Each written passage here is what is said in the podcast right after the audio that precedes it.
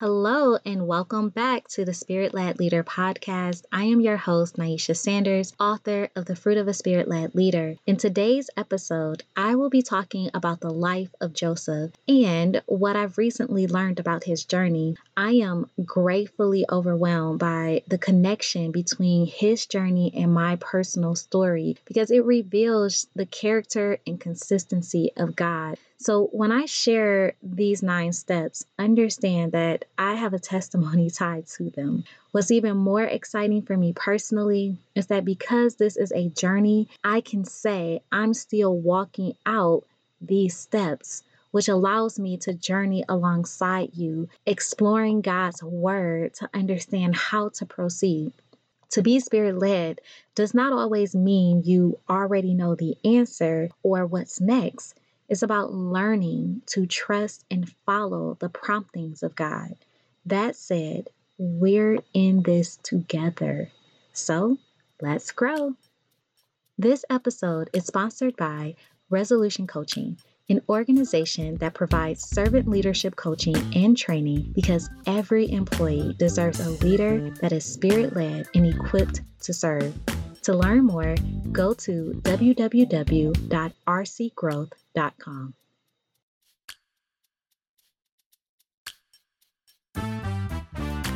You are listening to the Spirit Led Leader podcast, where you will go from being prideful to fruitful, gaining biblical principles that will grow your influence, confidence, and relationship with God. I am your host, Naisha Sanders, the author of The Fruit of a Spirit Led Leader. I am also a wife, mom, and believer in business. Now, turn on that Do Not Disturb, grab your notebook and pen because it's grow time. Okay, so as you know, I wrote a book called The Fruit of the Spirit Led Leader. And as such, I have been studying since 2018 what it means to be spirit led, how to develop your spirit man, and how to be fruitful. Through my studying, I've discovered that Joseph is a biblical example of someone who was fruitful, what it meant for him to live a life of fruitfulness, and how his story translates back to us. The story of Joseph starts in Genesis 37 with dreams of greatness.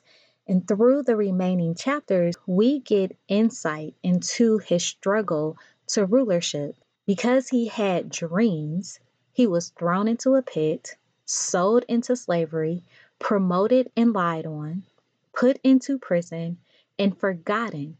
But through it all, he served and ruled over his affliction. How many times have you found yourself in a pit or a prison, all while in pursuit of a dream? Here's the good news your struggle is success when God is with you. So let's jump in to explore what I mean. Genesis 37 1 through 11 in the New King James Version says this Now Jacob dwelt in the land where his father was a stranger, in the land of Canaan. This is the history of Jacob. Joseph, being 17 years old, was feeding the flock with his brothers, and the lad was with the sons of Bilhah and the sons of Zilpah, his father's wives, and Joseph brought a bad report of them to his father. Now Israel loved Joseph more than all his children because he was the son of his old age. Also, he made him a tunic of many colors. But when his brothers saw that their father loved him more than all his brothers, they hated him and could not speak peaceably to him. Now Joseph had a dream, and he told it to his brothers, and they hated him even more. So he said to them, Please hear this dream which I have dreamed. There we were, binding sheaves in the fields. Then, behold, my sheaf arose and also stood upright. And indeed, your sheaves stood all around and bowed down to my sheaf. And his brother said to him, Shall you indeed reign over us? Or shall you indeed have dominion over us? So they hated him even more for his dream and for his words. Then he dreamed still another dream and told it to his brothers and said, Look, I have dreamed another dream, and this time the sun, the moon, and the 11 stars bowed down to me. So he told it to his father and his brothers. And his father rebuked him and said to him, What is this dream that you have dreamed? Shall your mother and I and your brothers indeed come to bow down to the earth before you? And his brothers envied him, but his father kept the matter in mind. This reveals step one process big dreams. A few points I want to highlight is one, the Bible says, when they, his brothers, saw he was loved more, they hated him. First point is they hated him because of what they saw. The Bible then goes on to say, Now Joseph had a dream and told it to his brothers, and they hated him even more. What I think is interesting is that this reaction was revealed to us before we are told what the dream was and what their response to it was. I believe it's written in this way to signal to us that it didn't matter what the dream actually was, it was the simple fact that they hated him even more because of his dream. The dream perpetuated what they saw, which was he, being Joseph, was loved more, and when they heard the dream, it served as evidence to what they perceived. So they hated him even more. The Bible tells us their response, which confirms how they interpreted Joseph's dream. They said, Shall you indeed reign over us, or shall you indeed have dominion over us? To fully understand their response, we must know what indeed means. According to the Merriam Webster Dictionary, the word indeed is used to emphasize a statement or response, confirming something already suggested. So, what they were trying to understand is if this was the confirmation to what they saw. Here's how I translate their response Are you confirming you're going to rule over us or shall be in charge of us, which is to have power to direct or control us? They hated him even more as this dream and his words confirmed what they saw, which caused them to believe he was loved more. When Joseph has another dream, despite their response, Joseph shares his second dream with them and his father. The Bible says his father heard the dream and rebuked him and said to him, what is this dream that you have dreamed? Shall your mother and I and your brothers indeed come to bow down to the earth before you? And his brothers envied him, but his father kept the matter in mind. The word envy is rooted in low self esteem, sometimes from very early unmet childhood needs where the person feels inherently not good enough. Two things to note. One, his brothers heard the second dream and envied him. They no longer hated him. They desired to have the vision he had. And two, his father rebuked him but kept the matter in mind. The key point here is that both the brothers and father believed Joseph's dream was possible and thought would come true. I think it is important to put in context that this family was not unfamiliar with the move of God. So Jacob, who was renamed to Israel by God, wasn't surprised. He was curious, trying to track what God was doing. Oftentimes, people look at this story and think Joseph was being petty for sharing his dreams. But but being someone who have big dreams I believe he was sharing his dreams, trying to process and make sense of them. That he was so excited or intrigued that he needed to share, looking for validation to vet whether or not he was crazy or if someone else saw it how he was seeing it. How many times have you shared your big dreams? Not to brag, but to get it out in hopes that someone would tell you one way or another that your dream was reasonable or believable. As to why tell his brothers, who he knew hated him, I believe Joseph just wanted someone to listen. When Joseph begins to share his dream, the first time he starts with Please hear. His brothers were the closest to him to hear it. These events led his brothers to conspire against him. In Genesis 37 12 through 36, it says, Then his brothers went to feed their father's flock in Shechem. And Israel said to Joseph, Are not your brothers feeding the flock in Shechem? Come, I will send you to them. So he said to him, Here I am. Then he said to him, Please go and see if it is well with your brothers and well with the flocks, and bring back word to me. So he sent him out of the valley of Hebron, and he went to Shechem. Now a certain man found him, and there he was, wandering in the field. And the man asked him, saying, What are you seeking? So he said, I am seeking my brothers. Please tell me where they are feeding their flocks. And the man said, They have departed from here, for I heard them say, Let us go to Dothan. So Joseph went after his brothers and found them in Dothan. Now, when they saw him afar off, even before he came near them, they conspired against him to kill him. Then they said to one another, Look, this dreamer is coming. Come therefore, let us now kill him and cast him into some pit, and we shall say, Some wild beast hath devoured him. We shall see what will become of his dreams. But Reuben heard it, and he delivered him out of their hands. And he said, Let us not kill him. And Reuben said to them, Shed no blood, but cast him into this pit which is in the wilderness, and do not lay a hand on him, that he might deliver him out of their hands, and bring him back to his father. So it came to pass, when Joseph had come to his brothers, that they stripped Joseph of his tunic, the tunic of many colors that was on him then they took him and cast him into a pit, and the pit was empty.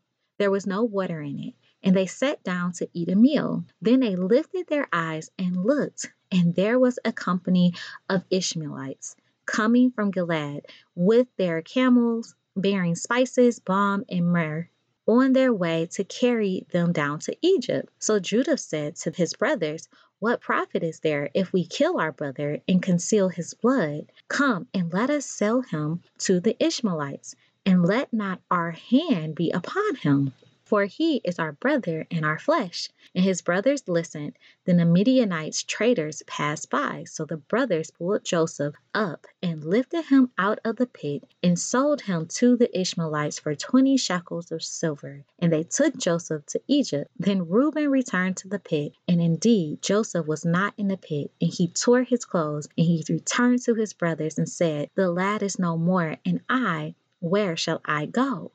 So they took Joseph's tunic, killed the kid of the goats, and dipped the tunic in the blood. Then they sent the tunic of many colors, and they brought it to their father and said, We have found this. Do you know whether it is your son's tunic or not? And he recognized it and said, It is my son's tunic. A wild beast hath devoured him. Without doubt, Joseph is torn to pieces. Then Jacob tore his clothes, put sackcloth on his waist, and mourned for his son many days. And all his sons and all his daughters arose to comfort him, but he refused to be comforted. And he said, For I shall go down into the grave to my son in mourning. Thus his father wept for him. Now the Midianites had sold him in Egypt to Potiphar, an officer of Pharaoh and captain of the guard. I want to highlight verses 18 through 20. Now, when they saw him afar off, even before he came near them, they conspired against him to kill him. Then they said to one another, Look, this dreamer is coming. Come therefore, let us now kill him and cast him into some pit, and we shall say, Some wild beast has devoured him. We shall see what will become of his dreams. But Reuben heard it and delivered him by saying, Let us not kill him, shed not blood, but cast him into this pit which is in the wilderness, and do not lay a hand on him. This reveals step two purpose of the pit. The pit is a place of protection. Had Reuben not suggested Joseph to be cast into the pit, they would have killed him. Reuben tells us that the pit is in the wilderness. So, as you think about your wilderness season, understand that the purpose of the pit was to preserve your dream. One thing I want to bring mention to is that when the brothers saw Joseph, his presence was a reminder of his dream. They didn't see him, they saw his dream. Let's kill him, his dream. We'll say some wild beast devoured him. They didn't want to be known as the dream killer. It was never about killing Joseph, it was about killing his dream, trying to prevent it from happening. So if you find yourself in a pit, understand that it's to keep the dream alive. Genesis 39 then goes on to share how Joseph had been sold and is now a slave in Egypt. However, though he is a slave, the Bible says he was a successful man. This reveals step three slave to service. Being a slave does not mean slavery. Genesis 39 2 says, The Lord was with Joseph, and he was a successful man, and he was in the house of his master, the Egyptian. The point it doesn't matter whose house you're in or what room you don't think you should be in. If the Lord is with you, you will be successful. The Bible then goes on to say that the master saw that the Lord was with him, and that the Lord made all he did to prosper in his hand. The only difference between what Joseph's brothers saw and what the slave master saw was perception. The brothers perceived it and compared. The slave master perceived it and leveraged. Because his master saw the Lord was with him, Joseph found favor in his sight and served him, which is step four a diligent servant. Then the master made him overseer of his house, and all that he had he put under his authority. This leads us to step five promoted to steward. One thing to note is that the Lord was not the God of his master, yet Joseph had authority over all his master's things and was the overseer of a house that he was a servant in. Now, the Bible goes on to share that Joseph was handsome in form and appearance. Remember, if we think about what Joseph represented, his dream, I also translate this to mean his dream was attractive. This attraction presented a temptation to sin against God. However, Joseph did not fall for the attempt and as a result was lied on. This lie put him in prison, which leads us to step six confined to purpose. This was a place of isolation. However, the Bible says in Genesis 39 21, but the Lord was with Joseph and showed him mercy and gave him favor in the sight of the keeper of the prison. This leads us to step seven discover your gifting. In this place, Joseph had authority yet again to do whatever.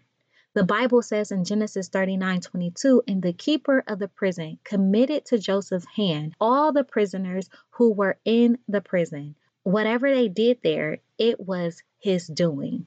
This prison, a place of isolation, is where Joseph began to practice leadership, and whatever he did, the Lord made prosper. This takes us to step eight serve in your gifting. Now, in a place of leadership, Joseph has two prisoners under his authority the butler and the baker of the king of Egypt. They both have a dream. Joseph notices they were sad and asks what was making them look so sad. And they each said, We have had a dream, and there is no interpreters of it. So Joseph said to them in Genesis 48, Do not interpretations belong to God? Tell them to me.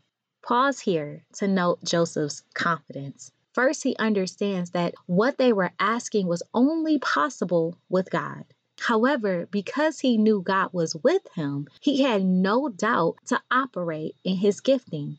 Both shared their dreams. The butler gets a positive outcome, and the baker is hung to death. Joseph asked the butler to remember him and mention this to Pharaoh to help him get out of prison. Well, when the interpretations came true, the butler did not remember Joseph. The Bible says the butler forgot him It was two full years before Joseph is remembered. A point to note you may feel like you did something for someone and they seem to have forgotten. You may even think it's because of the isolation, you're not getting the visibility you need to get out of the place you feel stuck. But I want to encourage you that this place is not to keep you stuck, but to prepare you for the opportunity, which leads us to step nine ruler over your affliction. Now, in Genesis 41, Pharaoh has two dreams, which troubled his spirit, and he called for all the magicians of Egypt and all its wise men, but no one could interpret them. Then the butler remembered and told Pharaoh about the servant of the captain of the guard that he had interpreted our dreams, and it came to pass. Sometimes being forgotten is divine alignment.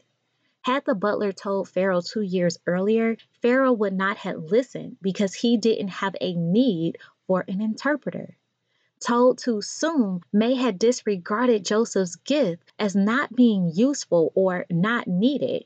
However, when Pharaoh was troubled and in need of an interpreter, the solution and its testimonials were readily available. Pharaoh calls for Joseph and asks if he be able to interpret his dreams, and he gives glory to God by saying in Genesis 41 16, It's not in me, God will give Pharaoh an answer at peace. Then Pharaoh shares, and Joseph shares the interpretation and instantly rose to power.